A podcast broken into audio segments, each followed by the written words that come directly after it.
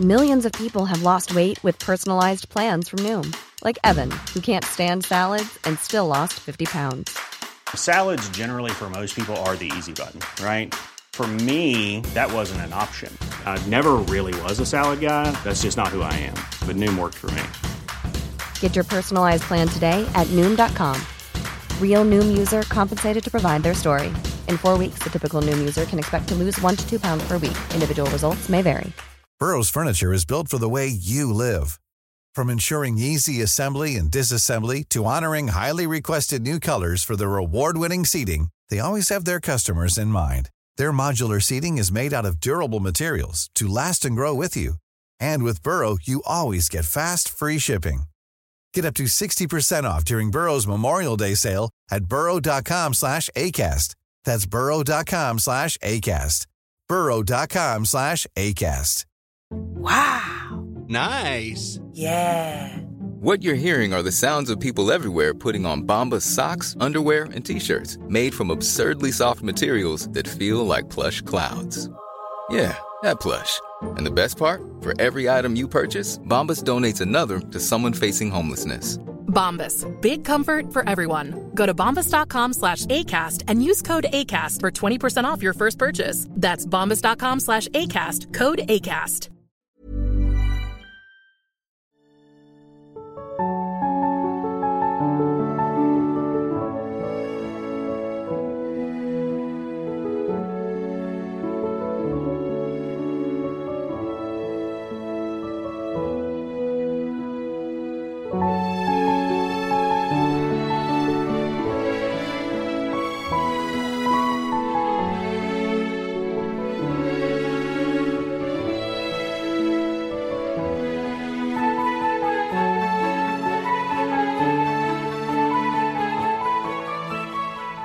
شما در حال گوش دادن به اپیزود نهم پادکست میم هستید. من مهدی عباسی هستم و تو فصل اول این پادکست ترجمه فارسی مقاله هایی رو براتون روایت می‌کنم که برنده نامزد نهایی جایزه پولیتسر در بخش روزنامه نگاری بوده.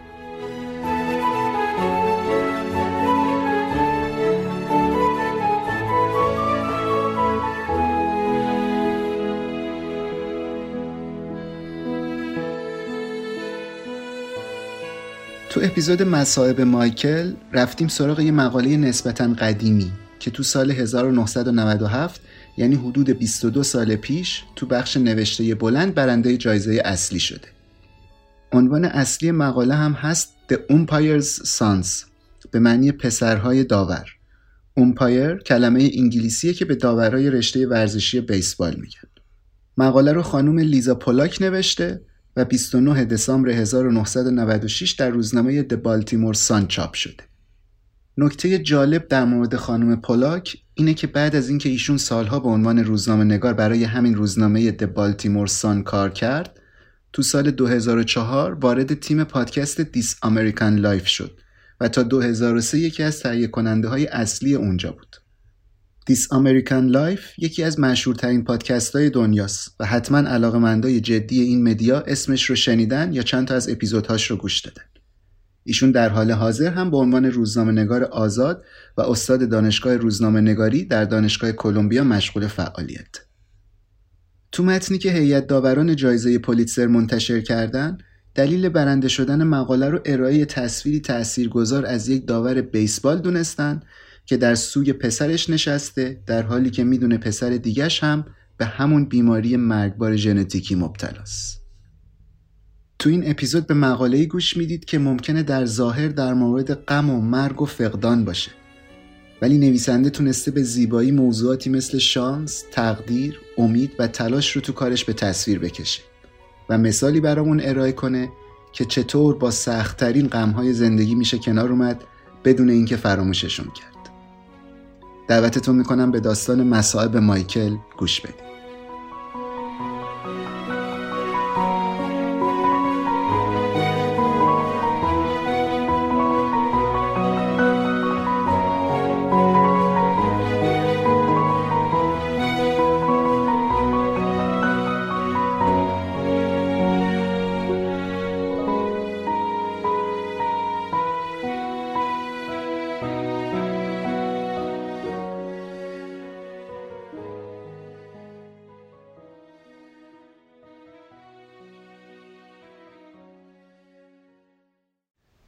مایکل عاشق بازی های شانسی بود.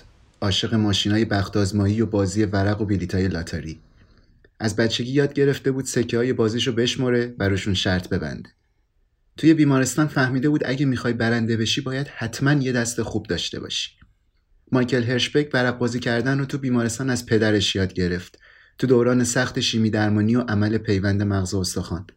زمانی که اونقدر مریض بود که حتی نمی‌تونست یه کاسه سوپ بخوره. هیچ وقت زیاد سوال نمی‌پرسید. حتی موقعی که پدر مادرش بهش گفتن به همون مریضی مبتلا شده که داره برادر بزرگترش رو می‌کشه. ولی این شانس وجود داره که شاید مغز و استخوان خواهر کوچیکش از مرگ نجاتش بده. وقتی این حرف رو میشنید فقط پنج سالش بود. پدر و مادرش بهش گفتن اگه می‌خواد می‌تونه گریه کنه. مایکل هم بغزش ترکید و زد زیر گریه. هر ستاشون با هم گریه می‌کردن. اون زمان کسی به مایکل نگفت فقط 17 تا بچه دیگه تو کل دنیا به خاطر این بیماری پیوند مغز و استخوان انجام دادن. خبر نداشت خواهر کوچیکش که قرار بود مغز و استخوانش رو اهدا کنه خودش هم ناقل همین بیماریه و حتی نمی‌دونست دکترها هنوز مطمئن نیستن این روش درمان جواب میده یا نه. هیچکس بهش نگفت احتمالا الان دیگه خیلی دیر شده که بشه جون برادرش رو هم به همین روش نجات داد. تابستون 1992 مایکل داشت دوران نقاهت بعد از عمل پیوند رو میگذروند. تو همین دوران بود که یاد گرفت مثل آدم بزرگها مسابقات بیسبال رو از تلویزیون تماشا کنه. با پدرش دوتایی ساعتها میشستن و با حوصله مسابقات جهانی رو نگاه می‌کردن. جان هرشبک پدر مایکل یه داور بینالمللی و مشهور بیسبال بود ولی از وقتی پسراش مریض شدن کارش رو گذاشت کنار تا پیششون باشه و ازشون مراقبت کنه.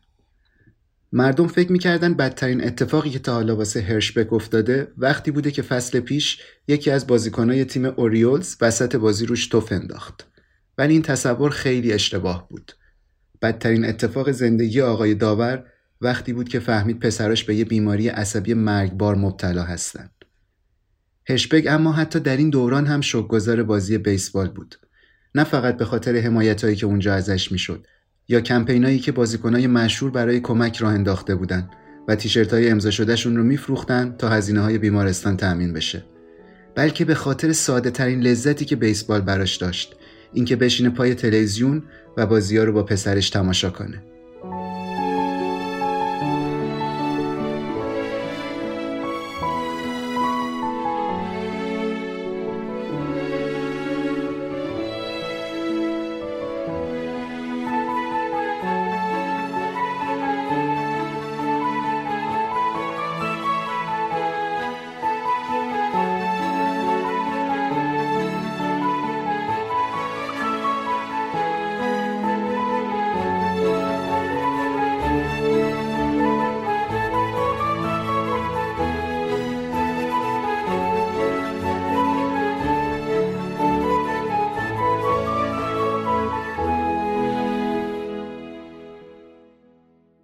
هر جایی که داداش بزرگه می‌رفت کوچیکه هم دنبالش بود.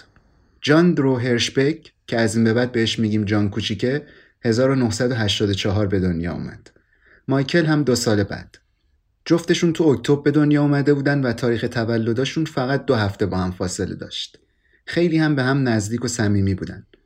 با هم بسکتبال بازی می‌کردن تو جنگلای اطراف خونهشون مسابقه دو میذاشتن و گاهی هم دوچرخه سواری می‌کردن. یکی از همسایه‌هاشون می‌گفت هر وقت جان کوچیکر رو می‌دیدیم می‌دونستیم الان سر و کله مایکل هم پیدا میشه این دوتا برادر خیلی چیزا رو با هم شریک بودن عشق پدر مادر و دوتا خواهر کوچیکترشون اتاق خوابشون توی خونه گرم و تمیز تو شهر پولند اوهایو و البته یه ژن جهش یافته که خیلی آروم و بی سر و صدا از مادر بزرگشون به مادرشون و از مادرشون به اینا به ارث رسیده بود. اگه میگیم بی سر و صدا به خاطر اینه که بیماری که این ژن معیوب به وجود میاره دخترها رو نمی‌کشه و اونقدر نادره که کمتر کسی اسمش رو شنیده. تازه اسمش هم اونقدر سخته که واسش مخفف ساختن. ALD. وقتی دنیس مادر بچه ها رفت کتابخونه پزشکی تا راجع به این مریضی کم اطلاعات به دست بیاره متصدی کتابخونه بهش گفت آدرینولوکودستروفی فکر کنم راجع به این بیماری چیزی ندونین بهتر باشه تو این مقاله زیاد راجع به این بیماری و اینکه چه دلایلی باعث به وجود اومدنش میشه صحبت نشده. واسه همین من از برادرم که پزشکه خواهش کردم یه مقدار راجع به این مریضی به همون توضیح بده. دکتر رضا عباسی. تو این بیماری روکش چربی سلول های عصبی مغز و نخا که بهش میلین میگن از بین میرن و در نتیجه انتقال پیام های عصبی به مغز و اندام ها مختر میشه. همچنین قدرت فوق کلیوی آسیب می‌بینن و هورمون های اونها کاهش پیدا می‌کنه این وضعیت منجر به ضعف کاهش وزن، ضایعات پوستی، استفراغ و کما تو بیمار میشه. کودکانی که به این بیماری مبتلا میشن معمولا بین سنین چهار تا ده سالگی دچار اختلالاتی در یادگیری و رفتار میشن که با گذشت زمان علائم بدتر میشه و توان خوندن، نوشتن و فهم گفتار و نوشته ها رو از دست میدن. علائم و نشانه های دیگه مثل رفتار پرخاشگرانه، مشکلات بینایی مشکل در بلعیدن مواد غذایی ضعف در هماهنگی حرکات و عملکرد ضعیف قدرت فوق کلیوی هم به وجود میاد و اغلب در نهایت در عرض چند سال عملکرد طبیعی بدن خودشون رو به طور کامل از دست میدن طول عمر این بیماران به شدت علائم و نشانه ها و سرعت پیشرفت بیماری وابسته است. شانس زنده موندنشون بعد از شروع علائم چند سال بیشتر نیست. اما اگر به طور جدی تحت درمان های حمایتی قرار بگیرن ممکنه بیشتر زنده بمونن. اگر بروز و علائم بیماری شدید باشه با تخریب مغز و سیستم عصبی می‌تونه منجر به مرگ زودرس بشه. این بیمارا علاوه بر علائم ناشی از اختلال فعالیت قدرت فوق کلیوی از اختلالات روانی و هوشیاری نیز رنج می‌برند.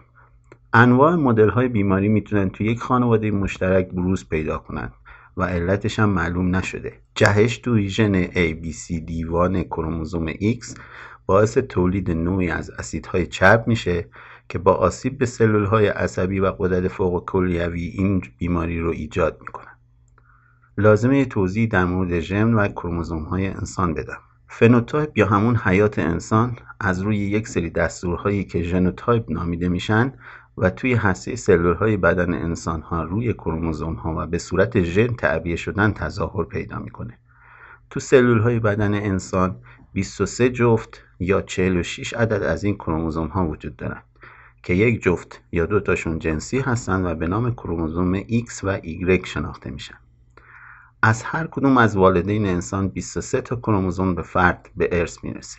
جنسیت فرد از روی کروموزوم های جنسی که از والدینش دریافت می‌کنه به وجود میاد. یعنی فرد اگر هر دو تا کروموزوم جنسی که از والدینش دریافت می‌کنه X باشن مؤنث و اگه یکی X و دیگری Y باشه مذکر میشه. با توجه به این توضیحات نتیجه می‌گیریم افراد از مادرشون همیشه کروموزوم جنسی X رو دریافت می‌کنن. و این پدر فرده که بهش یا کروموزوم X رو میده و فرد مؤنث میشه و یا کروموزوم Y رو میده و فرد مذکر میشه. در جنس مذکر که فقط یک کروموزوم X وجود داره همون یک کروموزوم اگر دچار جهش بشه برای ایجاد بیماری آدرن و لوکودیستروفی کافی هستش. یعنی توی پدر مادر سالم حتما کروموزوم معیوب توسط مادر که ناقل این کروموزومه به فرزند پسرشون انتقال پیدا می‌کنه. اما در جنس مؤنث چون دو تا کروموزوم X وجود داره بیشتر مواقع با یک کروموزوم جهش یافته علائم بیماری ظاهر نمیشه. در نهایت اگر بخوایم در مورد درمانهای این بیماری توضیح بدیم می‌تونیم به درمانهای زیر اشاره کنیم. در بیمارانی که در مراحل اولیه بیماریان پیوند سلول های بنیادی مغز استخوان می‌تونه درمان موفقیت آمیزی باشه. منظور از مغز استخوان یک بافت پیشساز خونیه که توی بافت اسفنجی استخوان های بدن وجود داره. در پیوند مغز استخوان ابتدا به وسیله شیمی درمانی و پرتو درمانی بافت معیوب از بین میره و سیستم ایمنی فرد سرکوب میشه تا بدن سلول های پیوندی رو قبول کنه که البته عوارض و خطرات زیادی داره. بعد سلول های سالم مغز و استخوان به فرد تزریق میشه. این سلول های بنیادی یا پیشساز خودشون رو به بافت مغز و استخوان و بافت های دیگه بدن مثل دستگاه عصبی میرسونن و اونجا جایگزین بافت معیوب میشن و به تولید سلول های سالم می‌پردازن. درمان علامتی بیماران با داروهایی مثل داروهای ضد تشنج و سفتی عضلات هم یکی از درمانهای رایج هستش. همچنین مراقبت های حمایتی توسط روانپزشکان آموزگارها توان بخشان متخصصین مجاری ادراری و خانواده می‌تونه بسیار سودمند باشه حالا که یه مقدار راجع به این بیماری بیشتر فهمیدیم برگردیم به اصل مقاله. جان کوچیکه و مایکل خیلی به هم نزدیک بودن. نهایت نزدیکی که دو تا برادر با دو سال اختلاف سنی می‌تونن داشته باشن. ولی تفاوتایی هم با همدیگه داشتن. چشمای جان کوچیک آبی بود، چشمای مایکل قهوه‌ای. جان چپ دست بود، مایکل راست دست. جان کوچیک بچه اول خانواده بود. واسه همین هم اسم باباش شد. وقتایی که پدر و پسری می‌رفتن بار، جان کوچیک یه لیوان شیر سفارش می‌داد. جان پدرم یه شیشه آبجو. کلی شعرهای موزیک کانتری رو از بر بود و گاهی با اسباب بازیاش ادای گیتار زدن خواننده ها رو در می آورد و بعدش اونقدر از ته دل و بامزه میخندید که بقیه رو هم به خنده مینداخت. دوست داشت بزرگ که شد راننده تراکتور بشه. باباش می‌گفت تو درس بخون و یه شغل خوب پیدا کن خودم برات یه دونه تراکتور می‌خرم. جان کوچیک از پس هر کاری برمیومد. با هوش و ماجراجو و خوشحال و سالم بود. تا اینکه یک مرتبه خیلی ناگهانی و بی سر و صدا حالش شروع کرد به تغییر کردن. مشکلات جان کوچیکه از مدرسه شروع شد. وقتی کلاس اول بود نمی‌تونست رو درس تمرکز کنه و نمرههای خیلی پایین می‌گرفت. دکترها براش داروهای اختلال کم توجهی تجویز کردند ولی بازم چیزی تغییر نکرد. مارچ 1992 که به خاطر شروع بازی های پیشفصل بیسبال خونوادگی مجبور شدن یه سفر برن فلوریدا جان کوچیک مرتب دچار وحشت و استراب می‌شد. یه بار یه زنبور مرده دید و فکر کرد زنبورا دارن میان با خودشون ببرنش. وقتی ازش میپرسیدن چند سالته نمی‌تونست جواب بده و بگه هفت سالمه. یک ماه بعد ازش یه اسکن مغزی گرفتن. هفت آپریل 1992 یعنی روزی که نتیجه اسکن اومد مصادف شده بود با بازی افتتاحیه لیگ بیسبال آمریکا بین مارینز و رنجرز. جان هرشبک داور بیس سوم بود تو اون مسابقه و داشت آماده می‌شد بره تو زمین که زنش دنیس بهش زنگ زد و گفت تو مغز پسرشون یه لکه هایی دیدن که رنگشون جای اینکه خاکستری باشه سفیده. بلا فاصله بعد از مسابقه هرشبک با اولین پرواز برگشت خونه. فردای اون روز از جان کوچیکه یه آزمایش MRI گرفتن و فهمیدن بچه قطعا به ALD مبتلاست. یه سال بیشتر زنده نمیمونه و درمان هم نداره.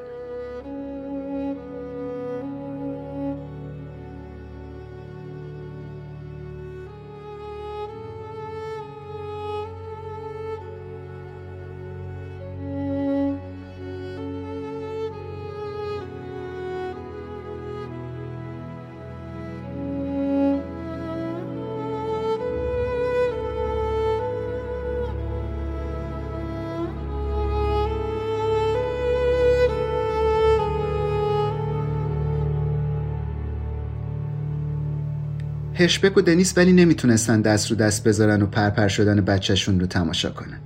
واسه همین رفتن بالتیمور تا با یه متخصص پر آوازه در زمینه ALD یعنی دکتر هوگو موزر مشورت کنن. دکتر موزر با یه لحجه آلمانی بهشون درباره بعضی از روشهای درمانی تجربی که شامل یه رژیم غذایی کنترل شده و استفاده از یه نوع روغن مخصوص می‌شد توضیحاتی داد. و بعدش گفت یه دکتری تو شهر مینیاپولیس هست که واسه درمان بیماری عمل پیوند مغز استخوان انجام میده. پیوند ممکنه به بدن جان کوچیکه آنزیمی رو بده که ژن معیوب خودش نمی‌تونه تولیدش کنه.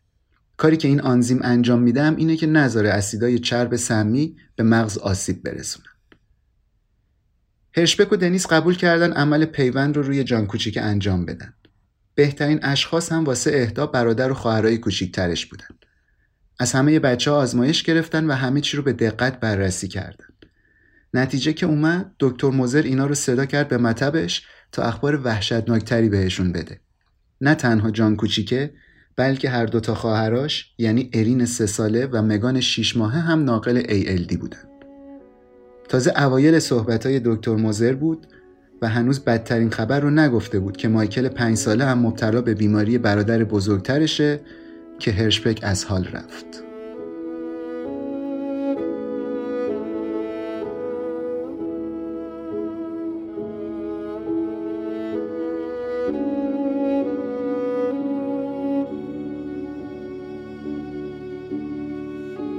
بعد از گذشت سالها دکتر موزر هنوز با جزئیات به خاطر میاره هرشبک اون روز چطور گریه می‌کرد. چطور به شکل تسلا ناپذیری زجه می‌کشید و دست دکتر رو گرفته بود و بهش التماس می‌کرد بگه این حرفا همش دروغه. می‌گفت نمی‌خوام هیچ کدوم از بچه هامو از دست بدم نه جان کوچیکه رو نه مایکل رو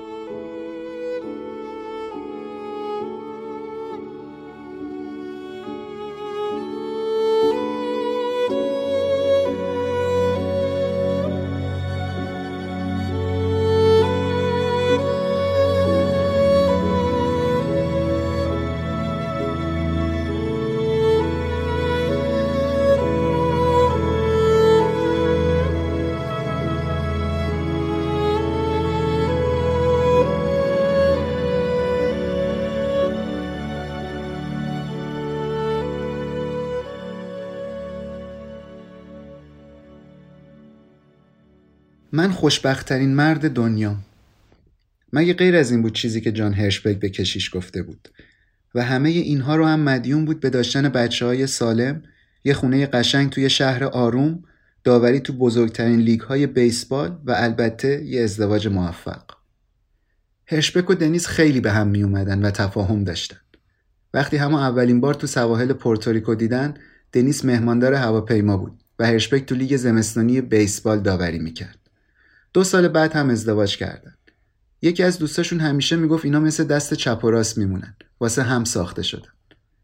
اکثرا هم ترجیح می‌دادن بشینن کنار شومینه و از آرامشش لذت ببرن یا اینکه با بچه ها تو خونه بازی کنن جای اینکه شبا برن بیرون و مهمونی.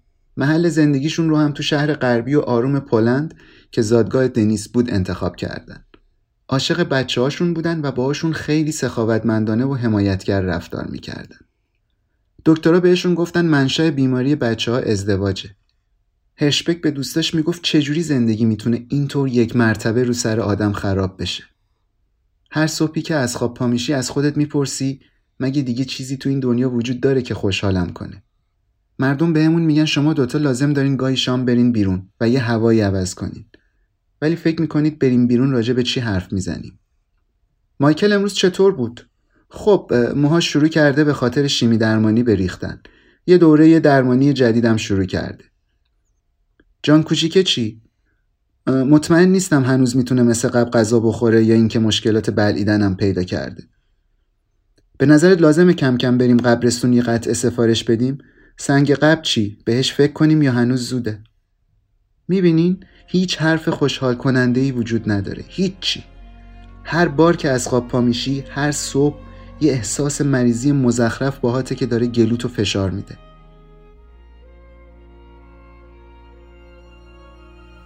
هشپک فقط عاشق بچه هاش نبود میپرستیدشون تحسینشون می‌کرد. جوری که جان کوچیکه از هر دقیقه زندگیش لذت می‌برد جوری که مایکل با مشکلاتی مدارا می‌کرد که می‌تونست هر آدم بزرگی رو راحت از پا در بیاره این چیزا براش آموزنده بود. گاهی اوقات آقای داور مبهوت شجاعت و جسارت مایکل می‌شد. گاهی اوقات آرزو می‌کرد کاش می‌تونست هر روز اونطور غنی زندگی کنه که جان کوچیک زندگی می‌کرد.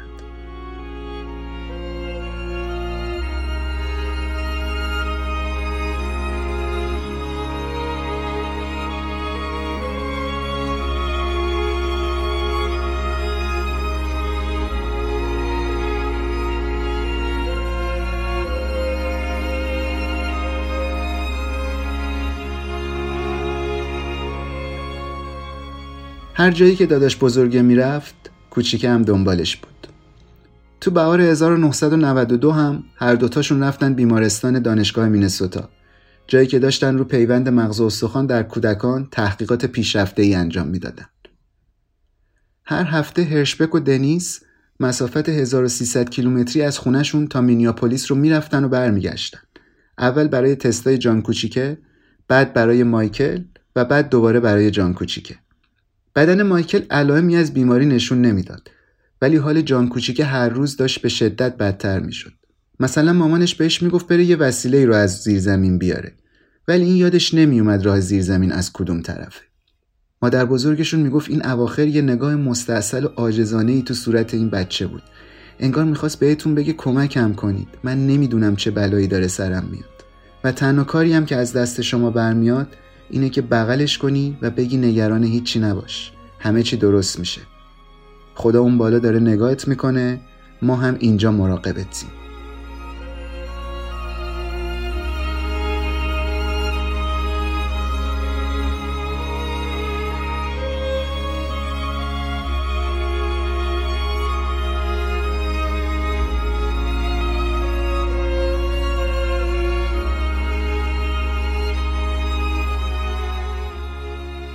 وقتی هرشبک و دنیس برای جان کوچیک تقاضای پیوند مغز و استخوان کردن دکترها بهشون هشدار دادن این کار تضمینی برای درمان بیماری نیست. فقط شاید بتونه جلوی پیشرفتش رو بگیره. ولی گذشته از این یه مشکل بزرگتری هم وجود داشت. فشار درون جمجمه ای یا در اصطلاح پزشکیش ICP جان کوچیکه در اثر بیماری خیلی بالا رفته بود و دکترها باید عمل پیوند رو عقب مینداختن تا داروهایی بهش بدن که ICP رو پایین بیاره. هشبک کلافه شده بود و می‌زد تو سرش و می‌گفت بچم داره میمیره. دنیس هر شب رو با کتابای پزشکی میخوابید و هر روز می‌رفت پی دکترا و التماسشون می‌کرد کی وقتش میشه که جان کوچیکه رو عمل کنن. اگه الان نه پس کی. زمان داره به سرعت از بین میره. جان کوچیکه همیشه قلدرتر و محکمتر از داداش کوچیکش مایکل بود. ولی از اون تابستون 1992 همه چیز برعکس شد. این مایکل بود که بدنش به اندازه کافی قوی بود که بتونه عمل پیوند رو دووم بیاره. مایکل بود که ژنتیکش با خواهر کوچیکشون مگان تطابق داشت و مایکل بود که در نهایت رو تخت اتاق عمل دراز کشید و مغز استخوان خواهرش رو دریافت کرد. وقتی جان کوچیکه واسه ملاقات مایکل رفت بیمارستان از دیدن وضعیت برادرش که سرش کچل شده بود و صورتش پف کرده بود ترسید و سر جاش خشکش زد. دنیس به جان کوچیکه گفت نگران نباش تو هم به زودی عمل پیوندت رو انجام میدی. تو مدتی که توی هتل بودن دنیس یه آشپزخونه مخصوص تو اتاقشون درست کرده بود که برای جان کوچیکه غذاهای رژیمی رو بپزه که دکترها احتمال می‌دادن بتونه با بیماری مبارزه کنه. تو همین مدت دنیس 7 کیلو وزن کم کرده بود. چطور غذا از گلوش پایین می‌رفت وقتی پسر کوچیکش نمی‌تونست چیزی بخوره Hiring for your small business? If you're not looking for professionals on LinkedIn, you're looking in the wrong place. That's like looking for your car keys in a fish tank. LinkedIn helps you hire professionals you can't find anywhere else, even those who aren't actively searching for a new job but might be open to the perfect role. In a given month, over 70% of LinkedIn users don't even visit other leading job sites. So start looking in the right place. With LinkedIn, you can hire professionals like a professional. Post your free job on linkedin.com slash people today. Burrow is a furniture company known for timeless design and thoughtful construction and free shipping. And that extends to their outdoor collection. Their outdoor furniture is built to withstand the elements, featuring rust-proof stainless steel hardware, weather-ready teak, and quick-dry foam cushions. For Memorial Day, get 15% off your Burrow purchase at burrow.com slash ACAST and up to 25% off outdoor. That's up to 25% off outdoor furniture at burrow.com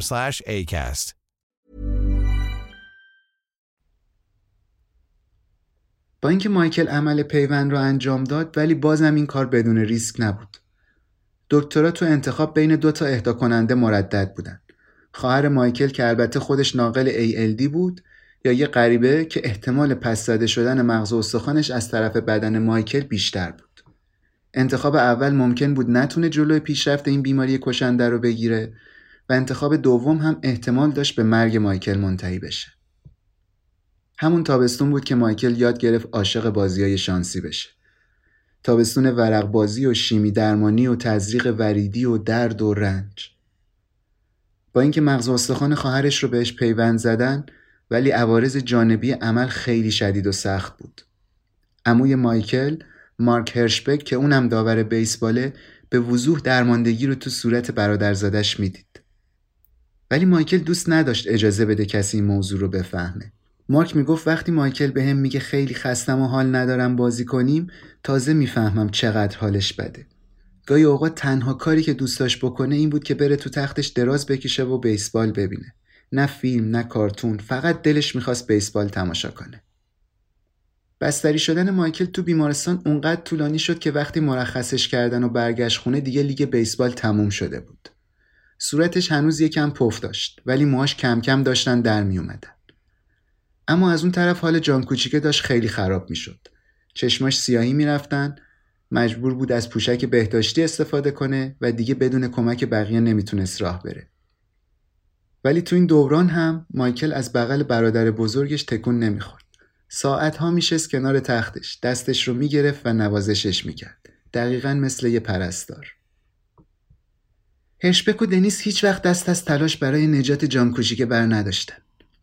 آخرین کاری که می‌تونستن برای بچهشون بکنن تا با تقدیرش کنار بیاد این بود که بهش کمک کنن به آرزوهای کوچیکی که داره برسه. اراده ای هم که این بچه داشت اینا رو واقعا تحت تاثیر قرار داده بود. جان کوچیکه یه بارم تو کلاس موسیقیش غیبت نکرد. حتی زمانی که باباش مجبور بود کولش کنه و ببرتش سر جلسات تمرین با خانم معلمش پتی پرستون. از وقتی کلاس اول بود می‌رفت پیش خانم پرستون. ماها با هم آهنگای مورد علاقه جان کوچیکه رو تمرین می‌کردن، نقاشی میکشیدن و کتاب داستان میخوندن. خانم پرستون هم مثل پدر و مادر جان کوچیکه هیچ وقت ازش ناامید نشد. اما بالاخره روزی رسید که بچه دیگه نمی‌تونست آواز بخونه و مداد رنگی ها رو تو دستش نگه داره تا نقاشی بکشه.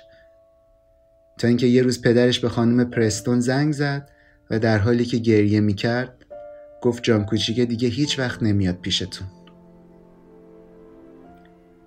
خانم پرستون می‌گفت انگار یک مرتبه جان کوچیکه ناپدید شده بود. انگار کل وجود این بچه غیب شده بود. باباش همیشه بهش می‌گفت دوستت دارم. بابایی عاشقته. هیچ وقت اینو فراموش نکن. منم هر وقت میدیدمش همینو بهش می‌گفتم. دوستت دارم جان. گاهی هیچ حرف دیگه‌ای به جز این چند تا کلمه نبود که بشه گفت.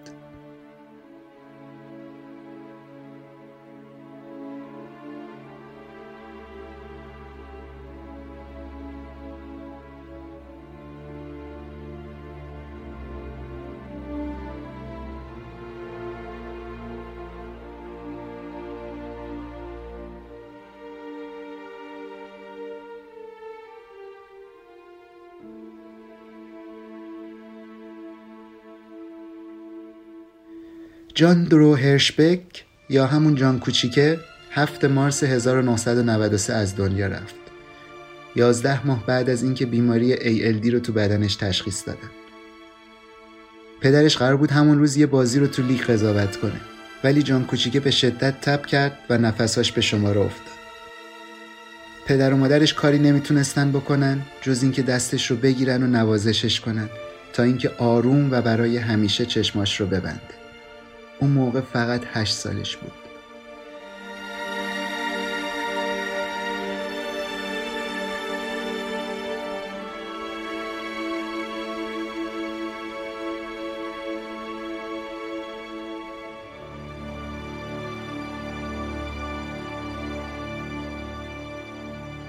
چند روز بعد تو مراسم تدفین مایکل کنار امو مارکش ایستاده بود. برادر کوچیکتر هرشبک. چه کسی بهتر از یه داداش کوچیک برای تسکین دادن به یه داداش کوچیک دیگه؟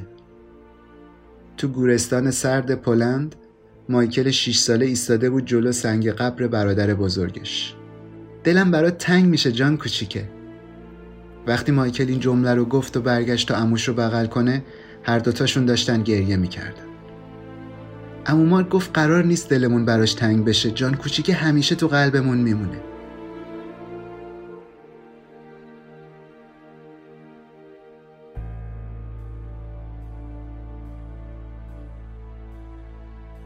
عکسی که پدر مادر جان کوچیکه برای سنگ قبرش انتخاب کرده بودن مال زمان کودکستانش بود. وقتی که هنوز چشماش روشن و قشنگ بودن کنار سنگ کوچولوی جان کوچیکه هرشبک و دنیس یه سنگ قبر بزرگتر هم سفارش دادن. سنگی که روش اسم خودشون نوشته شده بود. دلشون نمی‌خواست پسرشون رو اونجا تنها بذارن و برن.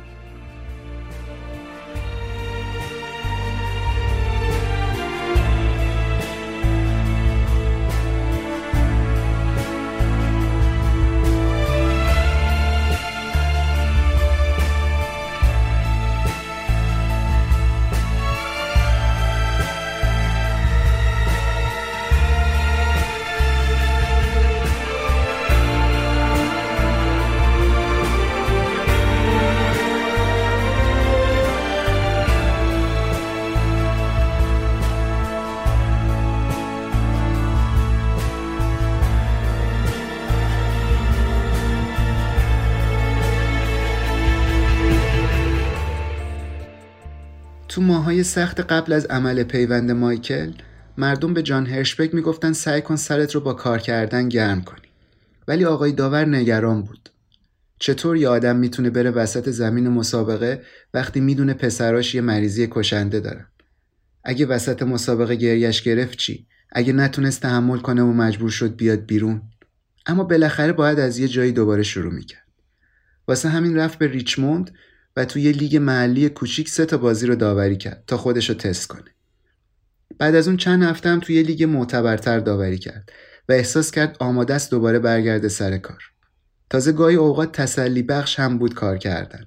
می‌تونست برای چند ساعت از فکر کردن به بیمارستان و سوزن و سرم دست برداره. می‌تونست موازنه ایجاد کنه. کاری که وظیفه اصلی یه داور بود.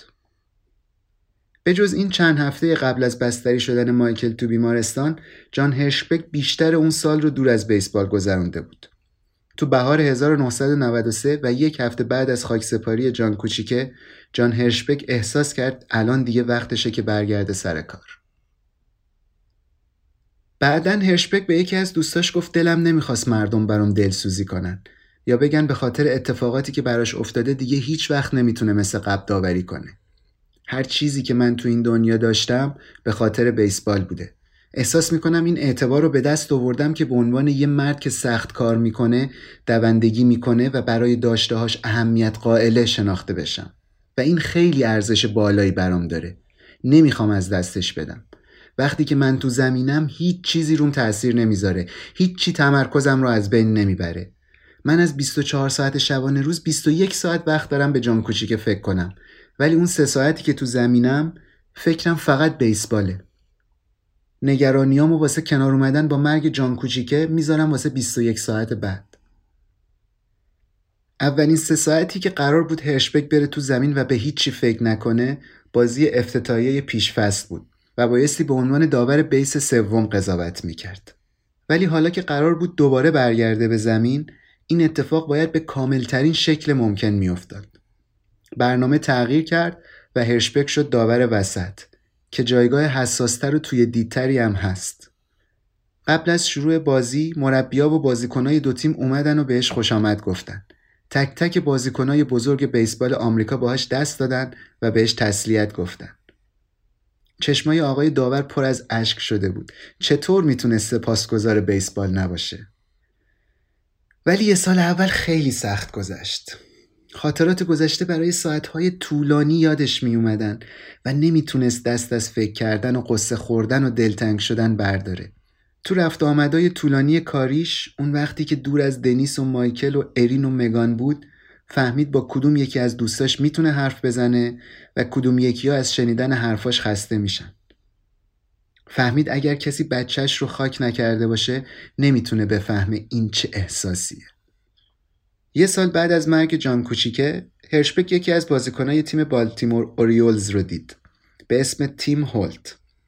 و وقتی فهمید اونم یه بچه 6 سالش رو توی تصادف از دست داده احساس کرد این آدمیه که می‌تونه باهاش حرف بزنه. هولت که الان مدیر یه باشگاه ورزشی شده هم این لحظه رو دقیقا به خاطر میاره. یادش میاد که نشسته بود تو رخکن و وقتی داشت به حرفای هرشبک گوش می‌داد به این فکر می‌کرد که مصیبت هرشبک حتی چندین برابر سختتر از فقدانیه که خودش تحمل کرده. نه فقط به خاطر اینکه با چشماش پرپر شدن جون کوچیکه رو دیده بود بلکه به این دلیل که پسر دومش مایکل هم به ALD مبتلا بود. پیوند مغز و استخوان می‌تونست تا حدی جلو پیشرفت بیماری مایکل رو بگیره ولی فقط زمان بود که نشون می‌داد مایکل تا چه اندازه سالم خواهد موند. تو سال اول بعد از عمل تقریبا حالش خوب بود. تقریبا خوب یعنی هر روز سی تا قرص می‌خورد. خیلی زود خسته می‌شد و مریضی زونا می‌گرفت و روی بدنش تاولای دردناک می‌زد. تا اینکه یه روز گرم تو آگوست و قبل از شروع اولین روز مدرسه وقتی داشت تو خونه مادر بزرگش بازی می‌کرد حمله مغزی بهش دست داد و از حال رفت. اولین از چندین حمله بعدی که پشت سر هم می اومدن و یادآور ترسناک نشونه های بیماری بودند که جان کوچیکه رو از پا در آورده بود. تشنجایی که بهش دست می‌داد قوی بودن و گاهی باعث می شدن چند روز تو بیمارستان بستری بشه. گاهی باعث می شدن دیدش تار بشه و گاهی هم حافظش رو از بین می بردن. آیا حال مایکل خوب میشه؟ این سوالیه که پدر و مادرش تموم عمرشون رو باهاش زندگی کردن. اینا می‌تونستن هر ماه برن مینیاپولیس واسه چکاپ می‌تونستن نتیجه پرونده پزشکی همه پسرایی که ALD داشتن و بعد از پیوند مغز و استخوان حالشون خوب شده بود رو بخونن. می‌تونستن به حرفای دکترها گوش بدن که با اعتماد به نفس می‌گفتن عکسای MRI از مغز مایکل نشون میده شرایطش پایداره و روند بهبودش داره به آهستگی پیشرفت می‌کنه. ولی از اون طرف هم می‌دیدن مایکل تو خوندن و نوشتن مشکل داره. می‌دیدن که حافظه کوتاه مدتش رو از دست میده. می‌تونستن ببینن چقدر مجبور سر کلاس اول غیبت کنه و شاید اصلا رفوزه بشه. می‌تونستن ببینن آزمایش های MRI بدتر نشده ولی بهتر هم نشده. آیا حال مایکل خوب میشه؟ واسه پدر و مادرش جواب این سال همیشه یه جمله بود. هیچ کس خبر نداره.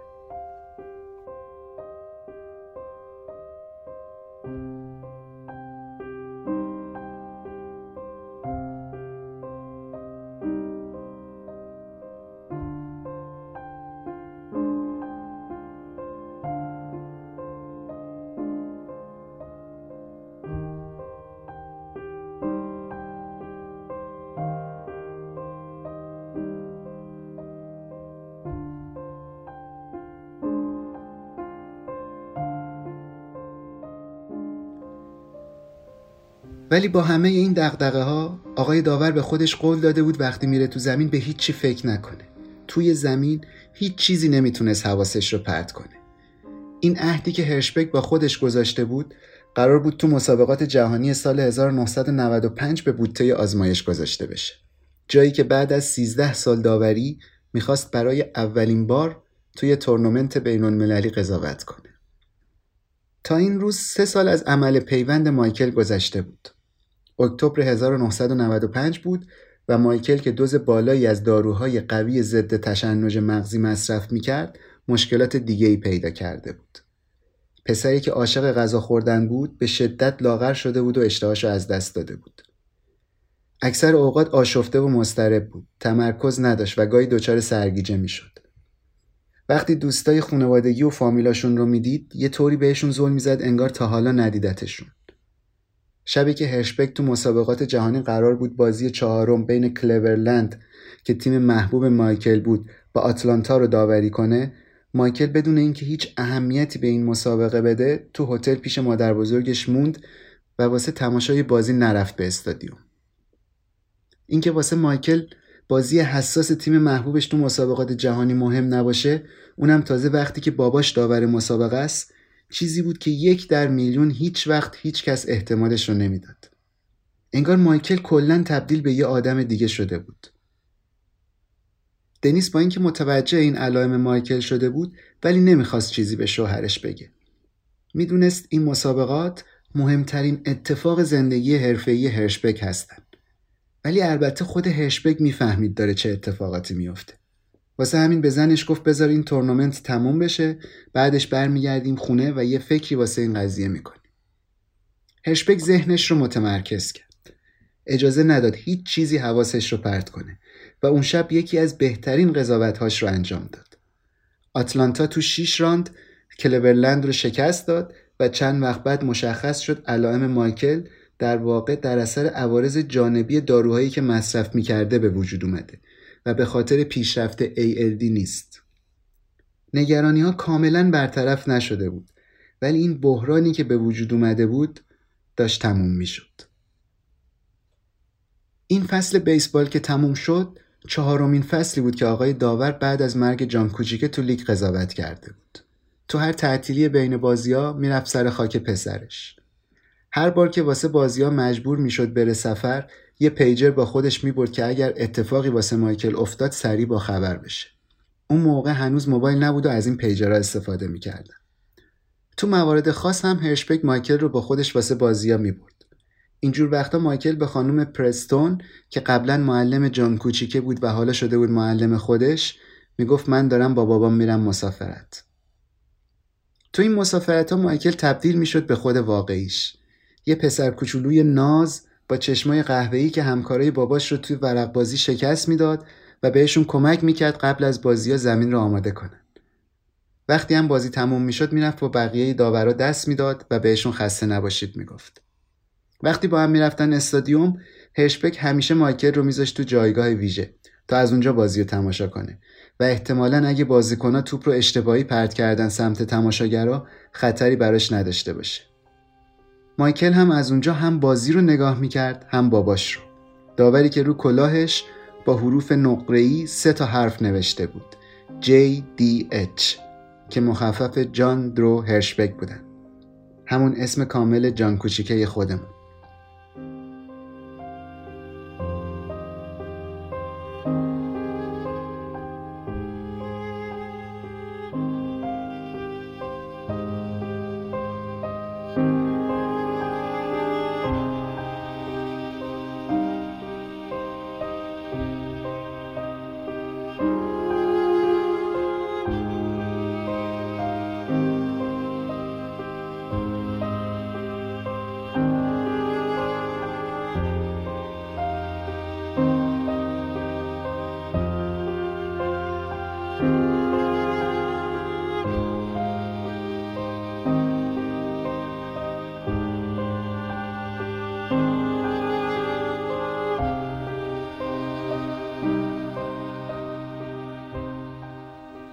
بعد از عمل پیوند مایکل چند مدتی زمان لازم داشته حالش دوباره اونقدر خوب بشه که بتونه بره بیرون و با دوستش بازی کنه. وقتی موعدش رسید به یاد اولین کسی که افتاد بهترین دوست برادرش بود. از مامانش پرسید میشه به جانی زنگ بزنم؟ جانی رمسن می‌دونست مایکل همون مریضی رو داره که باعث مرگ برادرش شده بود. مامان جانی ولی بهش گفته بود مایکل یه عمل انجام داده که قرار حالش رو خوب کنه. اما جانی بازم همیشه حواسش به مایکل بود و ازش مراقبت می‌کرد. مثلا وقتی بازی می‌کردن بهش می‌گفت خیلی سریع و تون ندوه و به خودش زیاد فشار نیاره. بازی کردن با جانی کمک کرد مایکل دوباره به زندگی عادی برگرده بیسبال بازی کردن هم همینطور بود. دکترها هشدار داده بودن ورزش ممکنه واسش خطرناک باشه. ALD باعث شده بود یه سری نقاط کور تو بینایی مایکل به وجود بیاد. در برابر تشنج هم آسیب پذیرش کرده بود. اما مگه می‌شد بیسبال رو ازش گرفت؟ اونقدر عاشق این بازی بود که یک سال زودتر از موعد وارد تیم نونهالان بیسبال شهرشون شد که به اسم برادرش نامگذاری شده بود. بعد از مرگ جان کوچیکه هرشبک تصمیم گرفت یه کاری کنه که مطمئن بشه مایکل که تا حالا خیلی چیزا رو از دست داده بود دیگه بیسبال رو از دست نده. واسه همین به طور ناشناس اسپانسر و حامی تیم بیسبالی که مایکل توش بازی می‌کرد شد و خودش مربیای تیم رو انتخاب می‌کرد. این مربیا خودشون پدرهایی بودن که از مشکلات مایکل خبر داشتن و واسه همین به شدت تشویقش می‌کردن و بهش انگیزه می‌دادن. تو زمین بیسبال مایکل فرقی با بقیه بچه ها نداشت. یه پسر قوی که وقتی بازی می‌کرد از جون و دل مایه میذاشت. بقیه بچه ها گاهی وسط بازی حواسشون پرت می‌شد و توپا رو خراب می‌کردن ولی مایکل هیچ وقت تمرکزش رو از دست نمی‌داد. تأثیر بیماری البته باعث می‌شد گاهی تو محاسباتش دچار اشتباه بشه و نتونه توپا رو دقیق بزنه. حتی چند بار شبای قبل از مسابقه بهش تشنج دست می‌داد. ولی فردا صبحش در حالی که لباسای ورزشیش رو پوشیده بود از اتاقش میومد بیرون و می‌گفت من آماده مسابقم. معمولا بازیکنهای بزرگ تو همه فصلها از یه شماره پیرهن استفاده می‌کنن و تغییرش نمیدن. ولی بعد از مرگ جان کوچیکه مایکل هر فصل یه شماره متفاوت واسه پیرهنش انتخاب می‌کرد. دوست داشت همیشه با شماره ای بره تو زمین که سن جان کوچیکه رو نشون می‌داد. اگه الان زنده بود.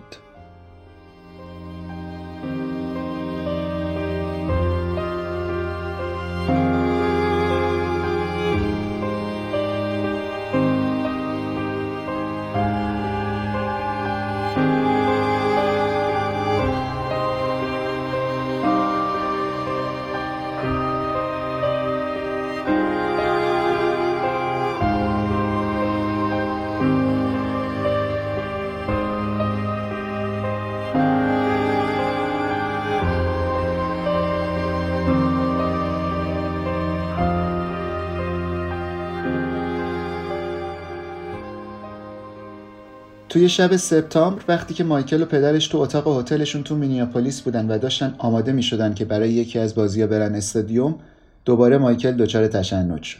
احساس کرد نصف بدنش لمس شده و چشماش سیاهی رفت.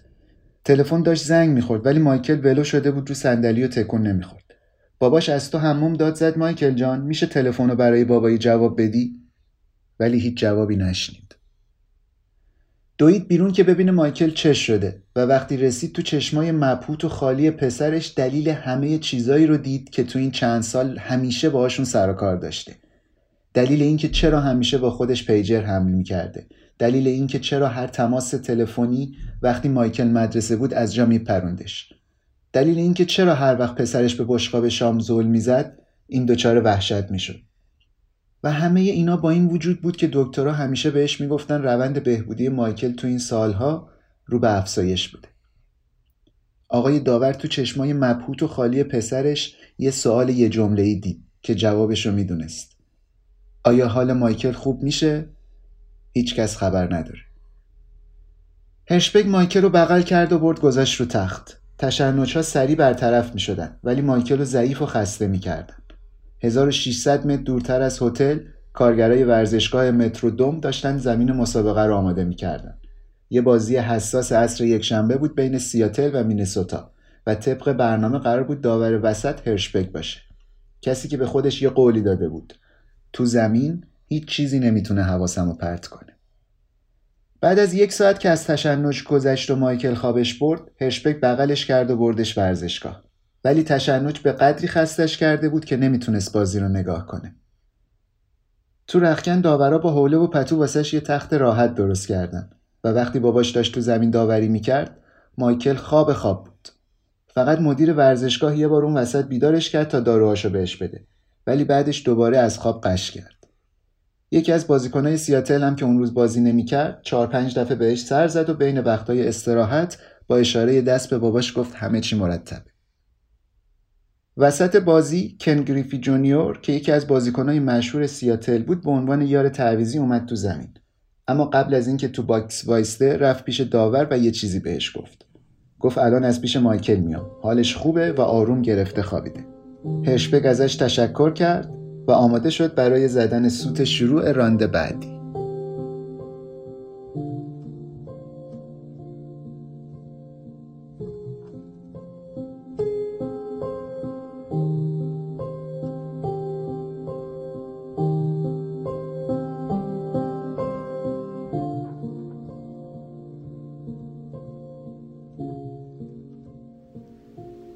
هر جایی که داداش بزرگه می‌رفت کوچیکه هم دنبالش بود. جان پدر و داداش کوچیکترش مارک اولین برادرایی بودن تو تاریخ بیسبال آمریکا که همزمان با هم تو سوپرلیگ داوری کردن. اول جان پدر که برادر بزرگه بود رفت مدرسه داوری و بعدش مارک که 6 سال کوچیکتر بود راه برادرش رو ادامه داد. زمانی که این مقاله منتشر شده جان پدر تو لیگ آمریکا و مارک تو لیگ ملی قضاوت می‌کردن. مثل همه داورها خیلی کم پیش میاد که برادران هرشبک تو مرکز توجه یه بازی باشن. فقط وقتی اسمشون شنیده میشه که مردم با قضاوتشون موافق نیستن. تو یکی از مسابقات سوپرلیگ جان هرشبک بازیکن مشهور تیم بالتیمور اوریولز یعنی روبرتو آلومار رو از زمین اخراج کرد. تو مشاجره که بعد از این تصمیم به وجود اومد آلومار توف کرد رو صورت هرشبک. البته بعدا تو مصاحبه با رسانه سعی کرد این رفتارش رو توجیه کنه و بهشون گفت هرشبگ موقعی که پسرش مرد با خانوادهش دچار مشکل شده بود. همدردی می‌کنم و می‌دونم خیلی سخته که آدم همچین اتفاقی براش تو زندگی بیفته. ولی به نظرم هرشبگ بعد از این اتفاق از نظر شخصیتی عوض شده و تبدیل شده به یه آدم تندخو. روز بعد که هرشبگ این حرفا رو شنید تو رخکن داد و بیداد راه انداخت و تهدید کرد آلومار رو می‌کشه. همکاراش آرومش کردن ولی ناظر بازی نذاشت اون شب هرشبک قضاوت کنه. روبرتو آلومار هم به خاطر رفتار غیر ورزشی پنج جلسه از همراهی تیمش محروم شد. مایکل با گذشت چهار سال و نیم از عمل پیوند هنوز عاشق بازی های شانسی بود. واسه هدیه کریسمس یه ماشین بخت آزمایی کوچیک به سبک لاس وگاس کادو گرفت. یه قانون هم واسه همه گذاشت. اگه با کپن خودتون بازی کنین می‌تونین هرچی بردین نگه دارین. ولی اگه با کپن مایکل بازی کنین همه صندوق مال اون میشه. روز 23 اکتبر 1996 مایکل تولد ده سالگیش رو جشن گرفت. وقتی مادر بزرگش ازش پرسید واسه تولد چی می‌خوای گفت راستش من همه چیزایی که می‌خوام رو دارم.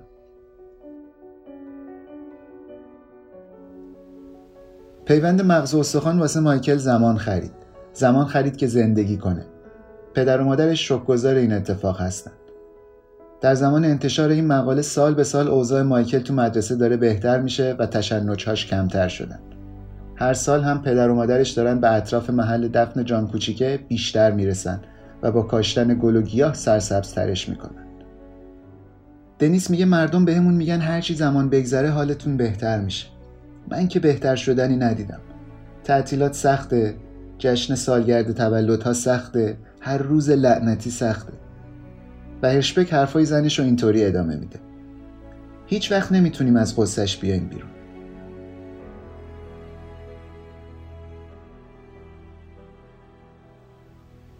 رو در یخچال آشپزخونه هرشبک ها یه بریده روزنامه چسبونده شده که روش نوشته نذارید بچههایی که از دنیا رفتن فراموش بشن. آشپزخونه تو خونه این خانواده مرکز زندگیه. جایی که همیشه توش صبحونه می‌خورن و حرفای محبت آمیز می‌زنن و همو بغل می‌کنن. روی میز ناهارخوری هم همیشه 6 تا بشقاب هست که یکیش واسه جان کوچیک است. شاید یه روز هرشبک و دنیس وقتی ارین هشت ساله و مگان پنج ساله بزرگتر شدن بهشون توضیح بدن ناقل ALD بودن چه معنی داره اینکه ممکنه در آینده رو سلامتیشون تاثیر بذاره و اینکه این بیماری رو به همه بچه هاشون هم منتقل می‌کنن. ولی هرشبک و دنیس هنوز نگران اومدن این روز نیستن. هنوز به اندازه کافی وقت دارن تا بعدا بهش فکر کنن.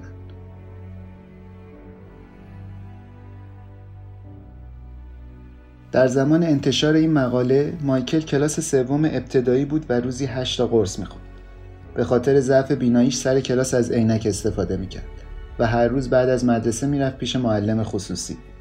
اخیرا هم به خاطر نمرات خوبی که گرفته بود بهش لوح تقدیر داده بودن.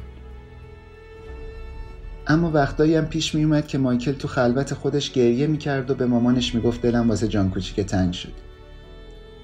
با همه اینها ولی اگه میدیدینش باهاتون محکم دست می‌داد و بهتون انرژی مثبت منتقل می‌کرد وقتی باش خدافزی می‌کردین محکم و طولانی بغلتون می‌کرد و وقتی میخندید شما رو هم به خنده مینداخت.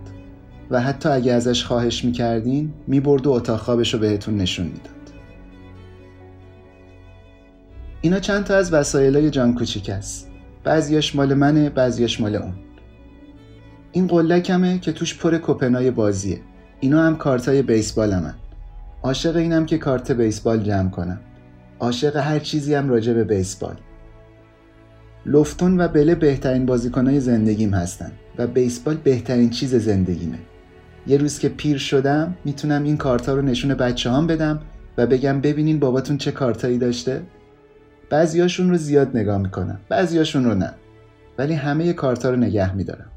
بذاریم ببینم کارت روبرتو آلومار رو دارم یا نه. باید تو بخش باشگاه بالتیمور نگاه کنم تا پیداش کنم.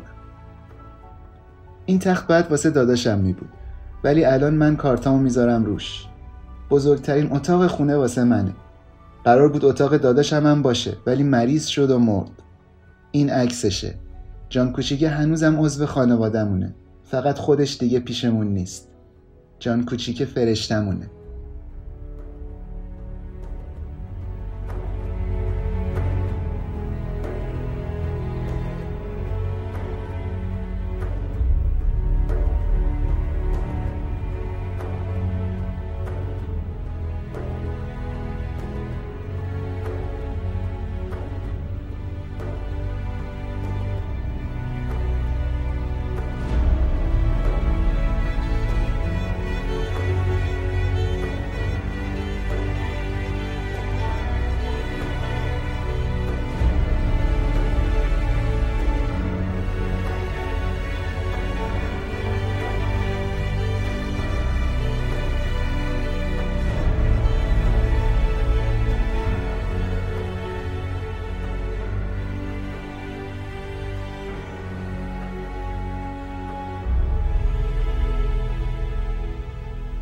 رسیدیم به انتهای مقاله مصائب مایکل.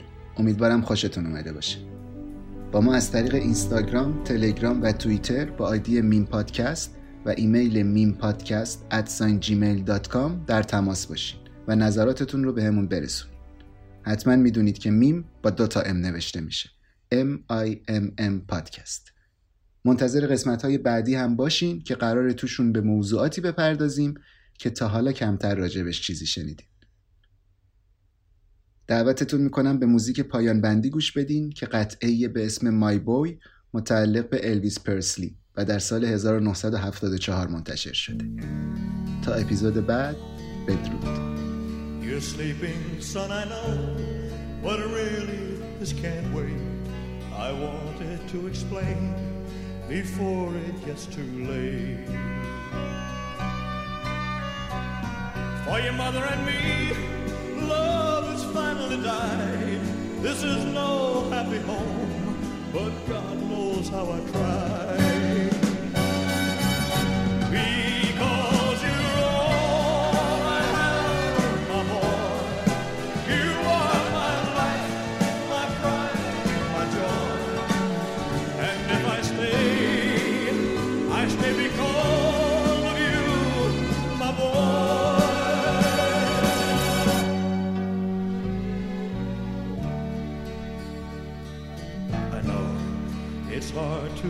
Understand. Why did we ever start? We're more like strangers now, each acting out a part. I have laughed, I have cried, I've lost every game, taken all I can take, but I'll stay here just the same.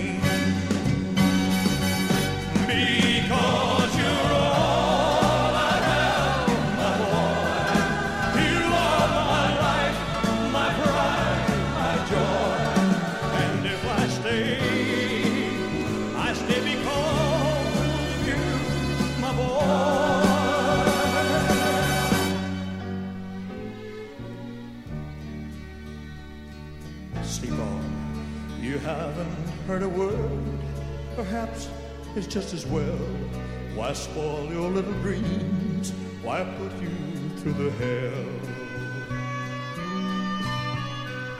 Life is no fairy tale, as one day you will know. But now you're just a child. I'll stay here and watch you grow.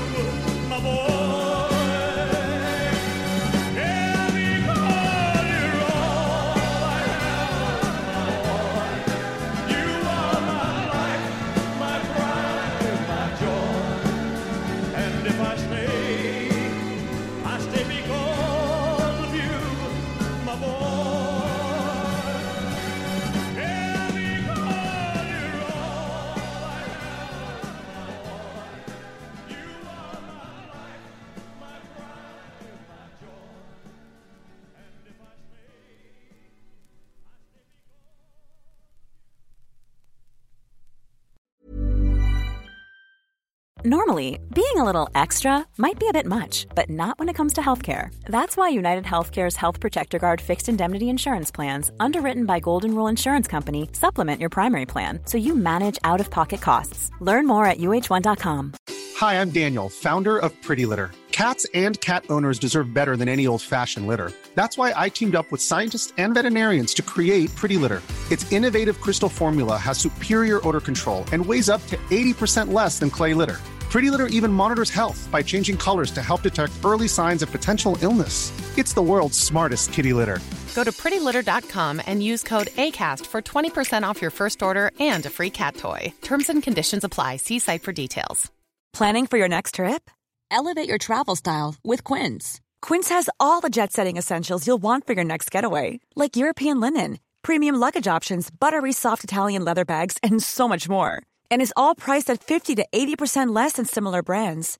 Plus, Quince only works with factories that use safe and ethical manufacturing practices.